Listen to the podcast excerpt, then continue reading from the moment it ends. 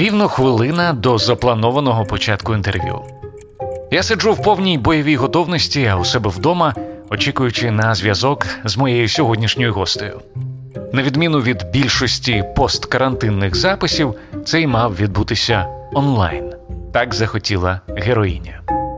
У мене все готово і перевірено: мікрофон, навушники, список запитань, аж раптом зникає світло.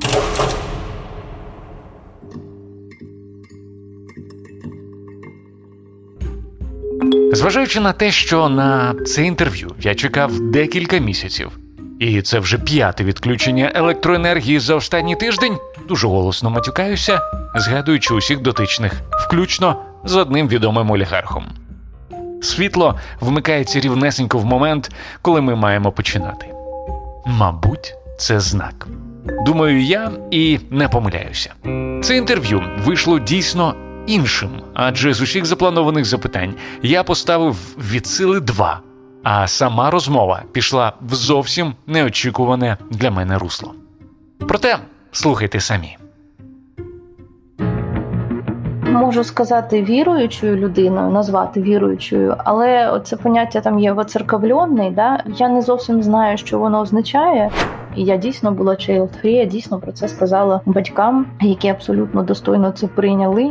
Ну я взагалі не люблю політичні теми і їх підіймати, але сама ну так вийшло, що да мова про це зайшла. Мені просто стало настільки від цього мерзка, це мерзость, коротше, що я взагалі собі дозволяю витрачати свій час, свій ресурс, знову ж таки стигматизоване слово, і свою енергію, свої нерви на оце гівно, і лише глобальний апокаліпсис це може змінити. А яким він буде, я на це чекаю, якщо чесно. Привіт, мене звати Володимир Анфімов. Це інше інтерв'ю. Герой кожного випуску це особистість з унікальною історією, незвичним досвідом або набором знань. Ми говоримо про злети та падіння, перемоги та факапи, і найголовніше уроки, які зробили наших героїв тими, ким вони є зараз. Нагадаю, слухати нас можна на будь-якій зручній для вас подкаст-платформі, наприклад, Google чи Apple Podcasts. Ви ж вже підписалися, правда?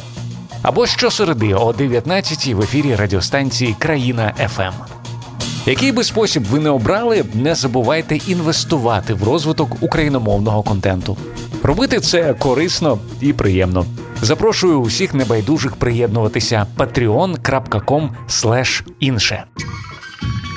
А нам вже час переходити до сьогоднішньої героїні. Це Ната Жищенко, лідерка гурту Онука.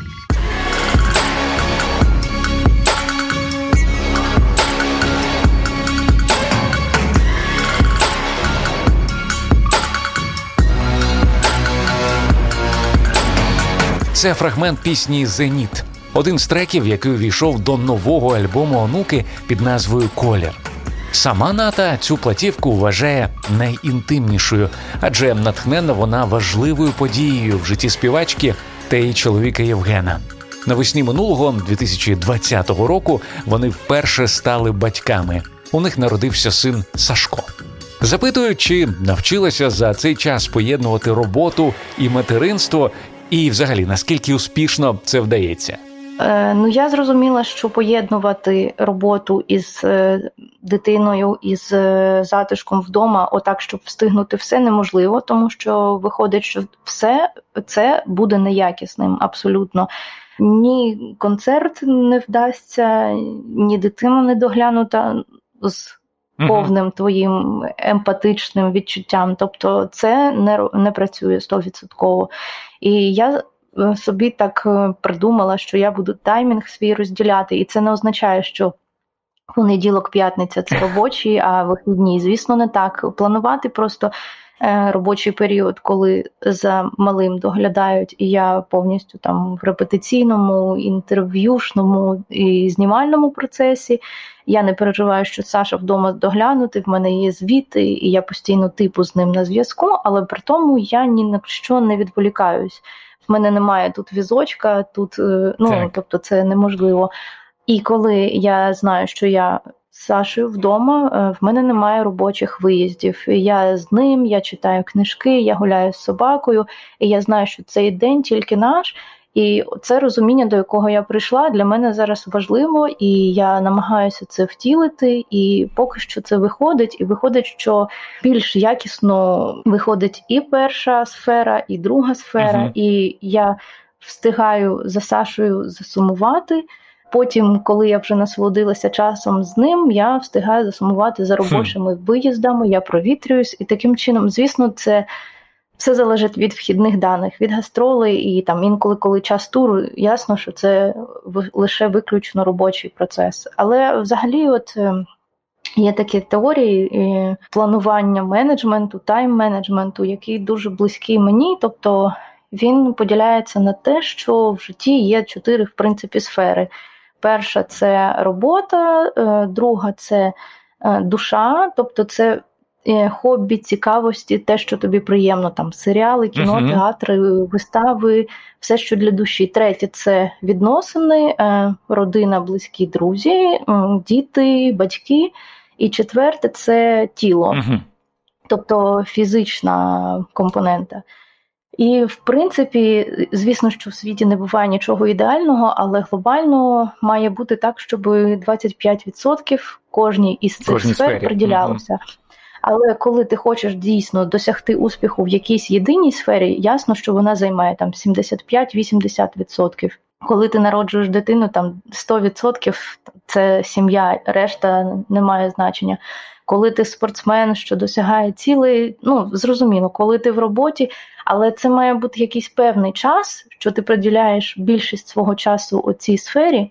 Потім все одно ти маєш якось підтягнути. І я от е, намагаюся будувати таймінг так, щоб всім сферам була якась принаймні увага, не те, щоб рівна, але хоча б вона була. Слухай, ти е, в, казала про ось ці чотири сфери, і одна з них це душа. З тілом зрозуміло, стосунки зрозуміло, робота зрозуміло. Мені дуже цікаво, е, чим ти наповнюєш ось цю сферу, яка для душі. Е, як завжди, це книжки.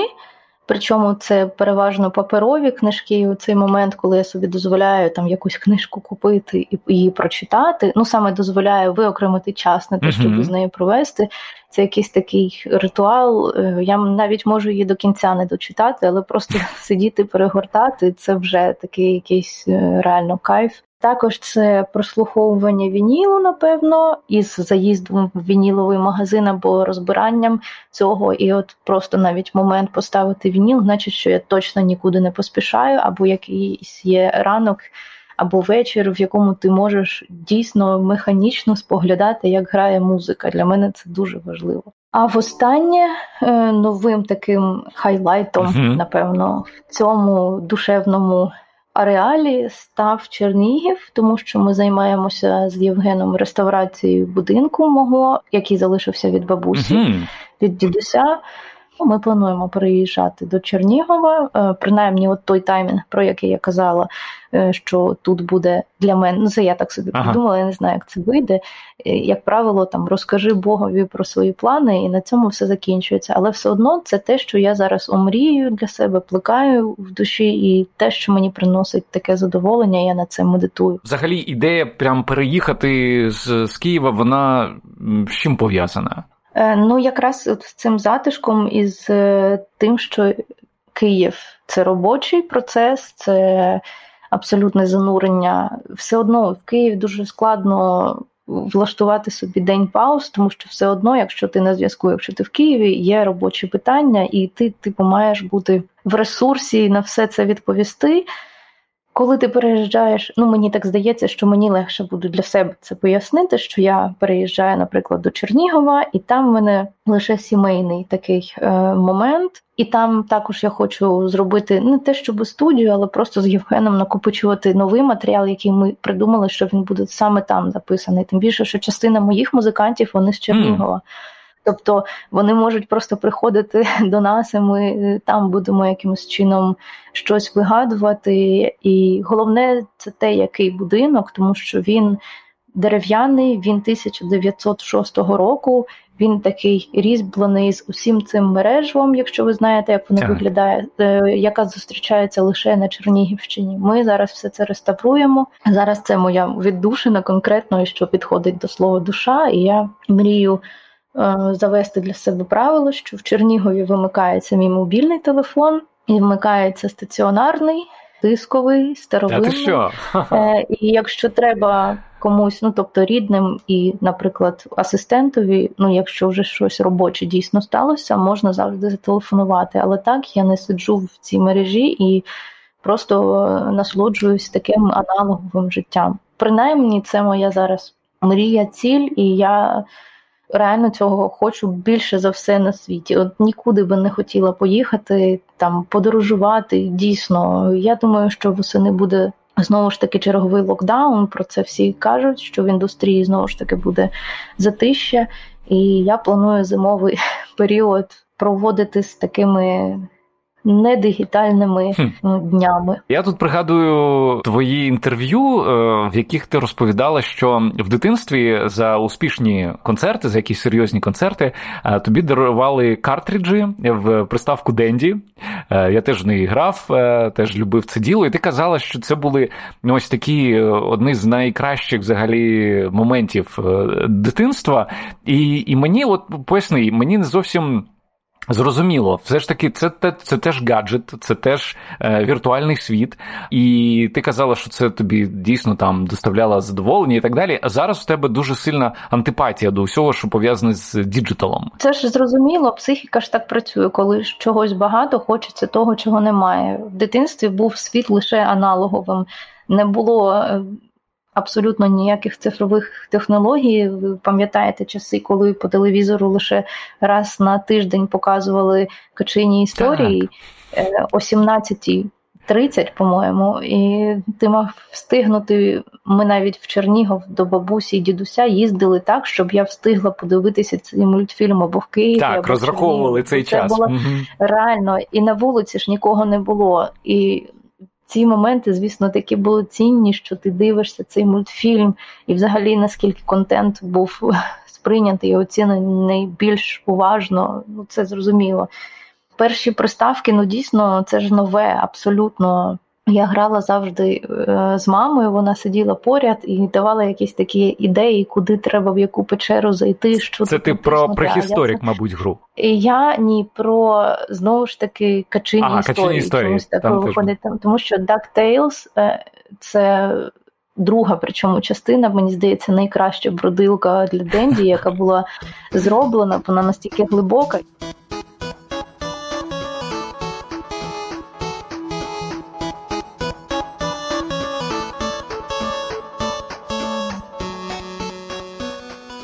Коротше, ці моменти дуже цінні, тому що, ну, по-перше, я дуже багато в дитинстві хворіла, і коли я залишалася вдома, ми грали з цим там або з подругою, або з сусідкою разом, там Адамс Family, наприклад, там догралися до того, що страшно було вийти просто з кімнати. Ну, типу, як коли вже стільки, мені здається, зараз вже не грають. Лише там в Японії геймери, яких потім на реабілітацію віддають. Так.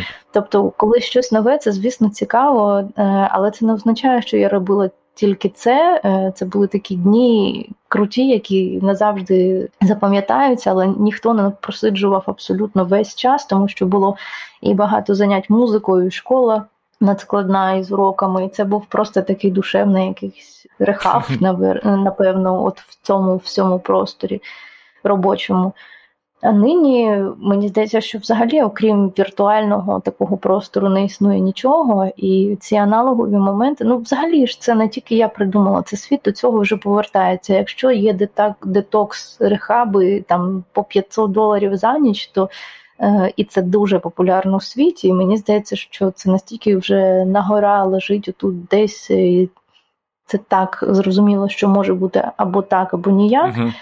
Тому що мені здається, що це покоління, яке зараз е, вже напевно доросліше, яке повністю на гаджетах, доведено, що воно абсолютно інше. В них інші мімічні реакції, інші уподобання цінності і рівень інфантилізму. Я не знаю, чи це пов'язано з е, дигітальним цим ракурсом, але все одно рівень інфантилізму просто нереальний. Е, на жаль, е, або на щастя. Ну тобто, це факт, який є. І мені здається, що вже покоління Сашка, яке от ну, 2020, наприклад, року, це 20-ті вже будуть. воно буде відмовлятися вже від гаджетів, тому що мені здається, або якимось чином це категорізувати, або систематизувати користання ними. Тому що мені здається, років там за 10 ми будемо лише згадувати, що ми сиділи в цьому просто цілодобово, і буде або якась поліція е, хакерства, поліція, ну кіберполіція. Думаю, що в цьому буде не лише просто назва, так. що це дійсно буде працювати, тому що без цього мені здається ну, взагалі, от е, cancel culture, всі ці штуки, які от виникають, вони ж е, зараз тільки мають назви. А мені здається, що з цим буде дійсно працювати законодавство. Тому що якщо цього не станеться, взагалі великий шанс до того, що ми самознищимося і самознищимо один одного. Мені здається, це дуже зараз ми близько до цього моменту. І якщо це якимось чином не Е, нормалізувати, не надати цього, цьому якихось норм, там, законних або якихось інших, дуже складно буде. Все це втримати, цю хаотичну таку безлад. Хаотичний Скажи, цифровий а безлад. Коли, коли Сашко там трошки підросте, ти будеш йому обмежувати доступ до діджитального продукту? Абсолютно, звичайно я вже його обмежую. Ну тому що він все одно дивиться вже мультики. Тобто є моменти, коли я маю, наприклад, попрацювати його ну нікуди діти, і я йому там розвиваючи якісь ролики. Вони, принципі, це зрозуміло, що це також там iPad, наприклад. Але інколи реально немає. Можливо, це виправдання, і наші батьки такого не робили, але і світ змінився, і вони не жили в такому темпі. Є якісь вхідні дані, коли я взагалі не хотіла дитину, але а потім, коли хотіла, все одно все крутилося навколо гаджетів, тому що я бачила там свого племінника, своїх друзів із дітьми, які просто доріють від того, що. Вони там riдають за цей iPad, коли uh-huh. його забирають. Тобто дитина казиться, що ну дійсно казиться, оце дієслово максимально підходить до того. І я безліч там лекцій подивилася, лекції Курпатова відомі про дигітальний аутизм, наприклад. Про те, що потрібно обмежувати до трьох років, щоб дитина взагалі не бачила екрану, і що коли батьки сидять в телефоні, це неможливо там пояснити, чому не можна, що треба сидіти. Є такий лайфхак із книжкою, в якому, наприклад, типу вирізано під телефон е, простір, і що ти типу сидиш з книжкою. Але ж це також якась така фігня. Мені здається, що це також неправильно. І звичайно, що він бачив екрани, тому що в нас ми працюємо за компами вдома. Він бачить, як ми проводимо час, і він бачить там. Дивиться, як розмовляють тварини, там це такі прикольні українські мультфільми. Йому реально подобається, і це має бути зараз, по-моєму, 10 хвилин на день максимум. Uh-huh. Звичайно ж, це буває більше, ніж 10 хвилин. Це буває і година на день, але я все одно обмежую, і коли він там, наприклад, щось сиджу собі роблю, ну точно маю це зробити. А він сидить, дивиться цей мультик, я, блін, так себе винною почуваю. Але потім це максимально намагаюся компенсувати збалансувати да, тим, що ми багато там або йдемо там до басейну, або ну він взагалі такий дуже активний, що мені здається, він обере десь бігти кудись лізти, ніж сидіти перед компом, тому що для нього це якось ну ок. Там зараз трохи подивлюся, але можна тут все знівечити. Слухай, ти зачепила тему, там хотіла, дитина не хотіла, тему child free. Вона досить табуйована в нашому суспільстві, і взагалі е, вийти і сказати Я не хочу дітей. Ну це завжди наражати себе на на небезпеку, тому що суспільство у нас досить консервативне е, в цьому в цьому питанні. Ти якось сказала, що тривалий час до народження сина я дотримувалася ідеології free, але навіть коли мій статус змінився, відлуння цих ідей та принципів досі триває. Що ти мала на увазі? Е, я, якщо чесно, вперше чую, що ця тема табуйована. Можливо, я не в тих колах е, обертаюся, але серед моїх друзів багато хто розділяє цю теорію. Мені взагалі здається, що це така більш обґрунтована думка і вибір кожної людини. Ми ж боремося всі за толерантність. І мені здається, що в цій толерантності до різних статусів і явищ ми втратили головну толерантність до думки, до висловлювання і ну, свобода думки. Мені здається, це головна свобода людини. Uh-huh яку в тюрмі не можна знівечити. перед стратою не можна знівечити, не можна знівечити думку людини. Мені здається, що право вибору це також зараз є частиною толерантності до uh те, що є от право вибору, і кожен має це право також озвучити. Але ж ну, це якась така діаметральна протилежність в цих догмах, тому що да, в мене, наприклад, є право вибору озвучити те, що я child-free, але при цьому це таке осудження. Відбувається, і ну тут виходить, що це палка о двох концах. Uh-huh. Типу, можна, але не можна. І мене напевно особливо ніхто не осуджував, тому що, напевно, не в тих колах обертаюся. Або ну, ну мені здається, просто... у нас є набагато більш стабуйовані е, теми. реально. Безумовно, але мені здається, ти ж цю тему публічно не піднімала. Наскільки я знаю, в інтерв'ю ти не казала, що ти child free. Казала? Казала, я в інтерв'ю це казала Осадчі. Я думаю, що більш е, аудиторії Окей. для того, щоб це засуджувати більше ніж у Осадчі. Е, ну тобто, хто дивиться, ну там звичайний да, такий електорат важко взагалі знайти. Тому невелика ремарка. Онука дійсно сказала про це в програмі Світське життя, однак вже після того як народила. Ось фрагмент цього інтерв'ю. Батьками стали вже в свідомому віці, можна сказати, в дорослому. Ви до цього готувалися. Як готувалися? Ну, якщо чесно, то я минулого літа сказала всім, що я child-free, навіть батькам, але у Бога на все свої плани. І як тільки я це сказала, ну от просто такий подарунок долі. Мені ніколи не хотілося бути там мамочкою, розчинитися в материнстві. Ну я не відчувала абсолютно потягу до цього. І можу сказати, що я навіть зараз просто прилаштовуюсь до цієї ситуації і вчуся заново бути іншою людиною. І я дійсно була child-free, я дійсно про це сказала батькам, які абсолютно достойно це прийняли. Е, відлуння цих штук дійсно ще є, тому що, звісно, це великий Божий дар, це щастя. Я розумію, що це саморозвиток. По-перше, це диво, яке нам неможливо ніяк е, розкласти на складові, тому що ми знаємо стільки всього про космос, про технології і про адронний колайдер, але, на жаль, не знаємо механізму створення цього дива, тому що це дійсно божественний момент народження, те, як все працює само і наскільки складно, і наскільки досконало, і наскільки філігранно, ювелірно і народжується ще одна людина, і це не пісня, це не трек, який в теорії також міг комусь там прийти десь на розум. А це чисто наше генетичне сплетіння, яке роками там ці е, клітини доходили там із прапращурів, і от народилися в таку істоту, яка є досконалою, це круто, що ти можеш до цього мати якесь е, відношення до того, що народжується таке ідеальне життя. Це круто.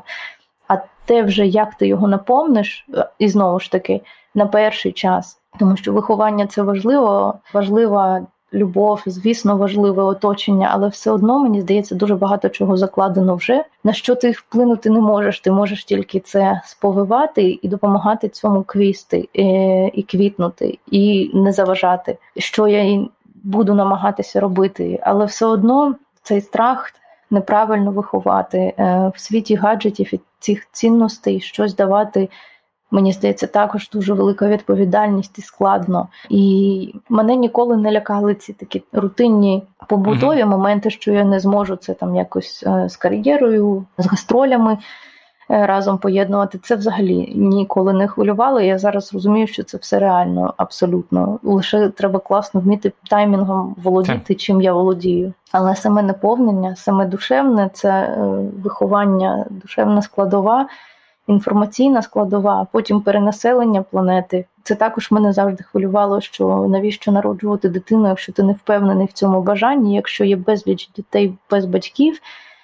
Причому це не ефімерні якісь цифри, це реально величезні цифри, і це наші діти, це діти в Україні, яких просто нереальна кількість, і е, можливо треба дати батьків дитині, яка їх не має, або не народжувати нову е, бажанні появи якої ти не на 100% звірино впевнений. Наприклад, це завжди мене зупиняло. Uh-huh. Також е, момент того, що дійсно яке в нашої планети майбутнє, вже зараз. Це величезна тема, що мені здається, в рамків 20 років вони настільки астрономічно нас пришвидшують до моменту краху глобального апокаліпсису, тому що всі ці екотенденції про сортування це така каплина в морі, і я впевнена, що у нас дуже багато свідомих людей, але в цілому механіка всіх великих корпорацій, вона настільки мереживом і мережею пронизана в світі, що бажання всіх активістів світу нічого не зможуть зробити із цими механізмами, які настільки потужно все це тримають, і лише глобальний апокаліпсис це може змінити. А яким він буде, от я на це чекаю, якщо чесно, і чекала на це все життя цей момент я добряче здивувався, бо погодьтеся, не щодня чуєш від людини, особливо публічної, що вона чекає на кінець світу. У другій частині нашої розмови з онукою ми поговоримо про те, яким їй вбачається апокаліпсис, чи вірить ната у життя після смерті, як бореться зі своїми страхами, і яким основним життєвим уроком вона хотіла б поділитися зі своїм сином Сашком. Нагадаю, що інше інтерв'ю виходить у колаборації з «На часі». Це медіаплатформа сучасних українців, де можна читати та публікувати класний контент, а також дізнаватися і обговорювати найсвіжіші новини на часі.ком. У нас є ще одні класні партнери радіостанція Країна ФМ. І всі разом ми підготували неймовірно круту пропозицію для бізнесів, які хотіли б розповісти про себе на всю Україну, одночасно через подкаст, радіо та популярний сайт. Якщо ви є власником бренду або відповідаєте за рекламу у своїй компанії, напишіть мені, і я залюбки вишлю вам медіакіт іншого інтерв'ю з партнерською пропозицією. Всі контакти знайдете в описі до цього епізоду. Ми повертаємося до розмови з онукою. Зупинилися ми, нагадаю, на темі апокаліпсису.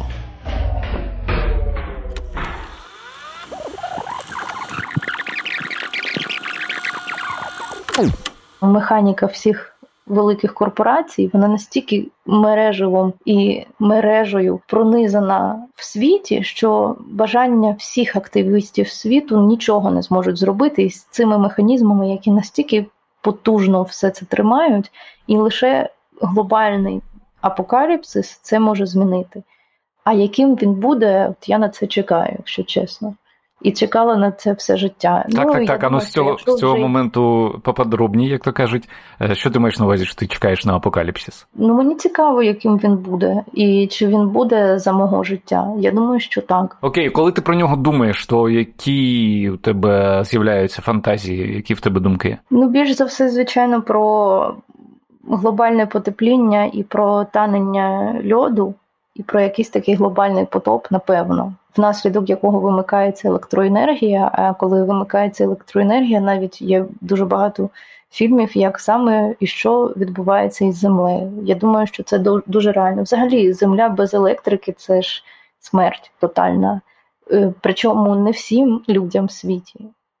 І от від цього вже буде залежати, де ти знаходишся. Знаєш, щось пригадався мені фільм Ларса фон Трієра Міланхолія. Дивилася? Так, да, я цей фільм обожнюю. Я взагалі не фанат фон Трієра. Мені подобається лише танцюючи в темряві через там Бьорк. Бьорк. Так. І, да. І мені подобається е, меланхолія. Я коли побачила цей фільм, е, я так от дійшла до титрів і ще раз спочатку подивилася його два рази.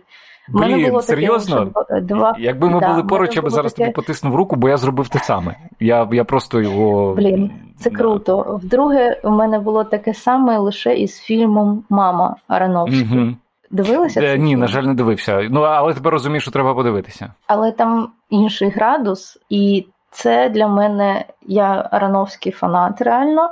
І фільм Мама він це точно не фільм. Це, я думаю, мистецтво, мода, театр, кліп, перформанс, хепенінг в одному. Тобто мені здається, що це дійсно винайдена нова якась кіномова в цьому, його от саме в мамі.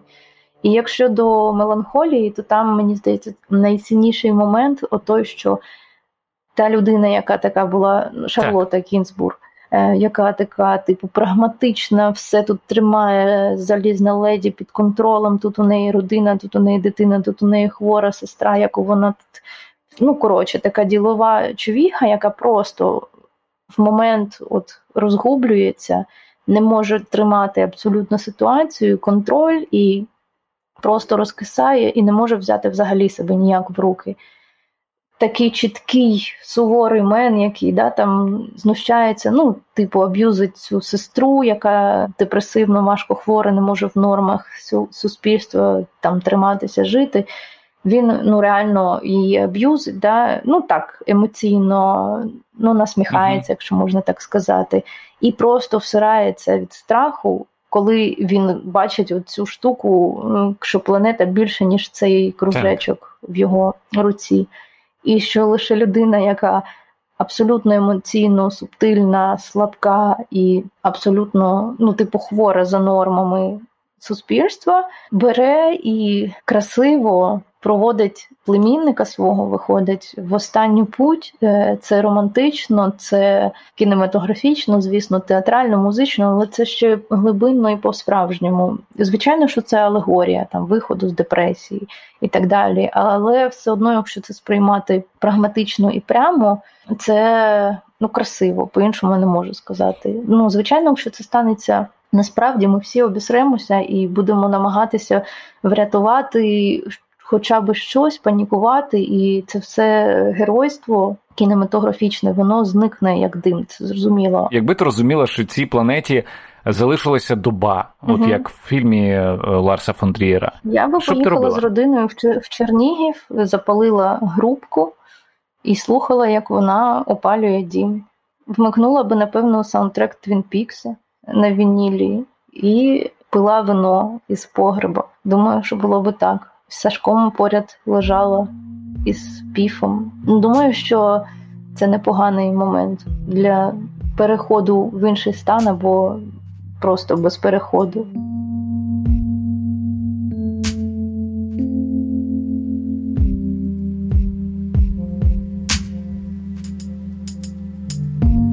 До якої категорії людей належиш? До тих, хто вірять, е, те, що існують інші стани, чи ті, хто кому здається, що після смерті все закінчується? Е, до першої категорії, тому що в мене навіть є для себе е, для цього виправдання, оскільки є закон збереження енергії. Якщо є душа, це все одно енергія. Є теорія про 21 грам, да, коли людина помирає, вона стає легшим на 21 грам. Це по-перше. По-друге, що в нас дуже часто болить душа. Якщо щось болить, воно точно є. Якщо воно точно є, то це і це не матерія, це хвиля, наприклад. Да? Якщо хвиля, це все одно енергія. І от уявіть, скільки людства, скільки у кожного у кожного є душа. Я вірю, що і в тварин також є душа. Ну в цілому, якщо це не казати саме слово душа, якась така енергетична одиниця. Так. І от якщо помножити цю одну енергетичну одиницю на кількість людей в сучасному світі, у всесвіті, це виходить величезна, потужна якась енергетична штука. І от куди вона дівається, коли помирають люди? Вона ж не може просто розчинитися в просторі. Мені здається, вона пересаджується дійсно в тих, хто народжується, тому що це циклічний рух і, ну тобто, закон заміщення енергії, да, чи як це в фізиці називається. Тобто, чисто з фізичної, з механічної точки зору, мені здається, навіть в такому прагматичному моменті можна довести, що є, ну довести для себе, що є закон переселення душ, тому що це просто закон перерозподілу енергії у світі. Куди б він дівався? От якщо б взяти всіх людей за все людство, куди ця енергія дівається на планеті? І найголовніше, що звідки вона береться так. для нових. Особливо ти, коли ти зовсім нещодавно спостерігала народження нової людини, да, поява нового життя на цій планеті. Я думаю, що ти замислювалась на про, про, про такі штуки. Однозначно, Оця теорія реінкарнації в твоєму випадку це скоріше про якісь філософські роздуми, чи це ближче до релігії? Ти можеш себе назвати релігійною людиною? Можу сказати віруючою людиною, назвати віруючою, але це поняття там є mm-hmm. да? Я не зовсім знаю, що воно означає. Мені здається, що є люди, які вірять. Ну, оце якраз небезпечна тема, на яку ми зараз говоримо. Але як я собі це уявляю, що є люди, що вірять у щось або конкретно є прихильниками певної релігії. Є люди, які вірять в церкву. Інколи це співпадає, але я точно глибоко віруюча людина, але це не означає, що я ходжу на всі церковні свята і всіма церковними механізмами користуюсь. Я дійсно люблю сходити до церкви, я люблю діалог всередині себе. Я можу зайти, поставити свічки за бабусю і дідуся, і мені легше стає. Я точно вірю в те, що різні церкви в плані не е, державної організації, uh-huh. церква, а в плані будівель, храмів старовинних, ті, що як кажуть, намолені, так. ну це також про енергію. І що ці місця, ну їх прийнято називати святими, можна до цього слова там прискіплюватися, але дійсно в них енергетика інша, ніж у новобудівлі і хмарочосу. Це ж зрозуміло, так? Старовинні церкви, що є свідками того, як змінювався простір, які вистояли воїни, які вистояли там 12 століть. Е, ну це ж не можна не цінувати, і це ж не можна не виділяти з поміж інших споруд, тому що це ж свідки епох, і в цьому також є божественна якась складова. Ну, взагалі, божественна складова, вища складова, небесна, складова дива. Це можна як завгодно для себе пояснювати кожному, але я вірю в те, що є. Ще закон вищої справедливості, ну принаймні я вірю, що вища справедливість є, вона просто має бути, тому що тоді дійсно наше призначення абсолютно безглузде було би. А я вірю, що воно напевно для нас самих не таке безглузде, тому для нас самих і для мене я думаю, що ця справедливість вища абсолютно є, тому що якби її не було, то наше тут існування було би абсолютно беззмістовним. Принаймні, це як дійсно казка звучить, але мені здається, ми дуже часто собі самі створюємо казки, і таким чином захищаємося від чогось і виправдовуємо щось. Мені здається, в цій парадигмі людина знаходить прихисток своїх страхів, і принаймні для мене це вихід. Тема страху досить часто в тебе е, піднімається в інтерв'ю. Ти навіть казала, що одна з пісень е, нового альбому присвячена темі темі страху. Скажи, будь ласка, ти для себе знайшла спосіб е, боротися йти на зустріч цим страхам? І якщо так, то, то яким чином? Не знайшла. На жаль, при цьому, ну от якщо ми казали про Child Free, то це пісня Сеанс, так. от про яку ми тільки що згадали про фобії і про боротьбу зі своїми фобіями, і можливість зазирнути їм в обличчя, пішовши на зустріч, uh-huh. то ну виходить тут так і є, що Child Free пов'язано з страхами і крок у материнство це величезний бій із цим страхом і перемога над ним. Ну в результаті це зрозуміло. Але це не те, щоб страх, це острах. Mm-hmm. Ну це різні все ж таки поняття. Але взагалі поняття страху воно таке прикольне. Це звірине відчуття, як на мене, інстинктивне можна сказати, але анімалістичне мені більше подобається за значенням. Mm-hmm. І так цікаво, що він є у всіх, але от я сиджу в кімнаті поряд із своїм собакою, поряд із Сашком. І ми всі можемо відчувати страх, але він настільки різний. Так. Собака мій дуже боїться петард, салютів. Угу. Це звіриний страх, це точно це відчувається, тому що собака просто стає диким звірем, абсолютно некерованим. Сашко боїться, наприклад, да, прокинутися вночі і мене не побачити поряд. І це істерика дикого також страху.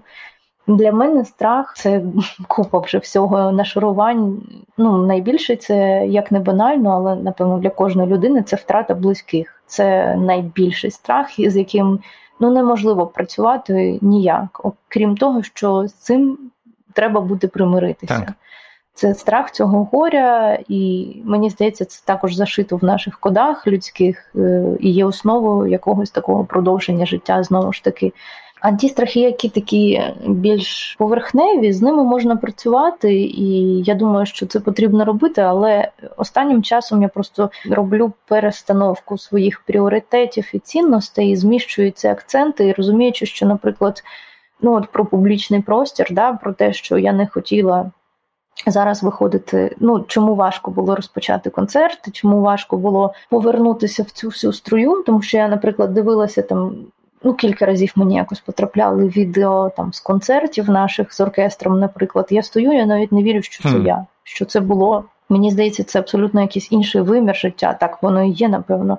Я не уявляю, яка це відповідальність була, як я це витримала. Це так ну це дійсно величезний механізм, який стоїть за собою. Це люди з квитками, це солдат, і це сила взагалі казати, от щось якісь меседжі для такого натовпу, для такої інтелігентної публіки від мене. Тобто це відповідальність.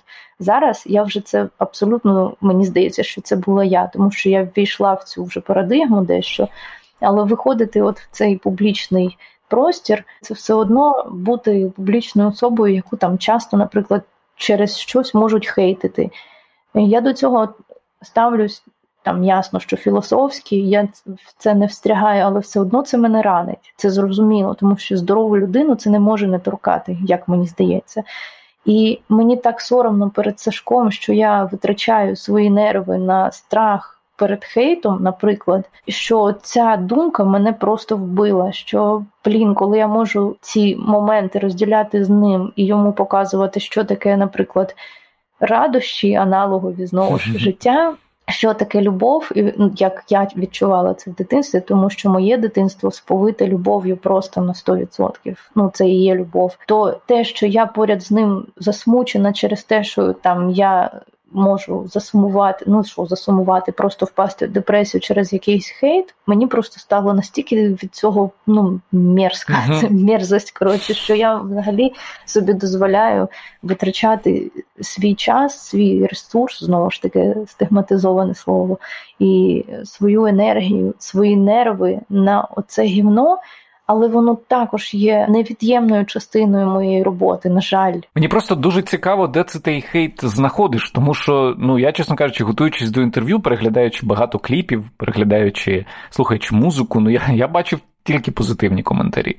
Де де ти його знаходиш? Щодо творчості вони вони також є, але взагалі зараз хейт ну навіть якщо це не мене стосується, я заходжу там на якусь музичну сторінку про інших артистів, наприклад настільки незаслужено, невиправдано, настільки неумісно про мову хейт, ну про що завгодно, звісно, про політичні питання, яких дуже багато. Мені здається, що вони адресовані настільки не за адресою, як правило, і що ця норма хейтити. Що стала такою одиницею самореалізації для середньостатистичної людини, яка взагалі нічим не займається, окрім хейту. І якщо побачити вживу цю людину, то просто ну слід не знаю поспівчувати їй. Ну, це я знову ж таки узагальнюю, але все одно мені здається, це така от також є характеристика. Але це так масово. Мені здається, що взагалі це зараз сильно вбиває Україну. Я знаю, що в світі хейту також дуже багато. І взагалі зараз така ну ненависть вона нависає. Мені здається, що от ковід якось мав зупинити цей хейт в людях. Мені здається, це був шанс трохи передивитися, але поки що я цього не бачу. Мені здається, що він пролетів так, і ми просто повернулися на круги своя і продовжуємо деструктивно хейтити один одного. Мені здається, що в Україні дуже багато хейту, і саме він не дає нам розквітнути. Ну, це дуже так ефімерно, але можливо белетристика, але я так відчуваю. І це не означає, що треба всіх навкруги пробачати, і як е, діти квітів плекати лише кохання. Зрозуміло, що в нас безліч проблем, зрозуміло, що безліч хаосу, але хейт це деструктив, який на 80% направлений взагалі не за адресою, як на мене. Ти зараз говориш, я правильно е, розумію, що коли ти говориш не за адресою, ти маєш на увазі хейт пов'язаний з політичними якимись подіями, які направляють на артистів? Чи це маєш на увазі щось інше? Е, це також маю це на увазі. Також маю на увазі. Ну, дійсно, з музичною індустрією і політикою дуже багато що пов'язано. І це, як правило, настільки вивернута реальність і стільки в цьому підводних каменів, що неможливо це пояснити, і мені дуже шкода. Це також пов'язано з мовою, наприклад. Е, ну такий патріотичний хейт людей, що не розмовляють українською, наприклад. Я це взагалі не розділяю, тому що бачучи приклади людей, які різними методами рятують країну, це стає просто настільки це розчиняється абсолютно, тому що все одно люди є погані і прекрасні будь-де, і в Росії також. І в Україні також ну за національною характеристикою хейтити людину це той самий расизм, це та сама е, нетолерантність, за яку всі ми так боремося, і є нюанси усюди, абсолютно. Ну, я взагалі не люблю політичні теми і їх підіймати, але сама ну так вийшло, що да, мова про це зайшла. Що в певний час я не знаю, все так чекаю, коли всі втомляться від хейту, але те, що я бачу, що він тільки розквітає розквітає так. глобально на всіх абсолютно рівнях, і це настільки так поверхнево. Ну це так сумно, що це так поверхнево, і ну дійсно це крапка. Це так сумно, що це так поверхнево. Ой, світи ясне, поясне сни, в темному місці вони заквітають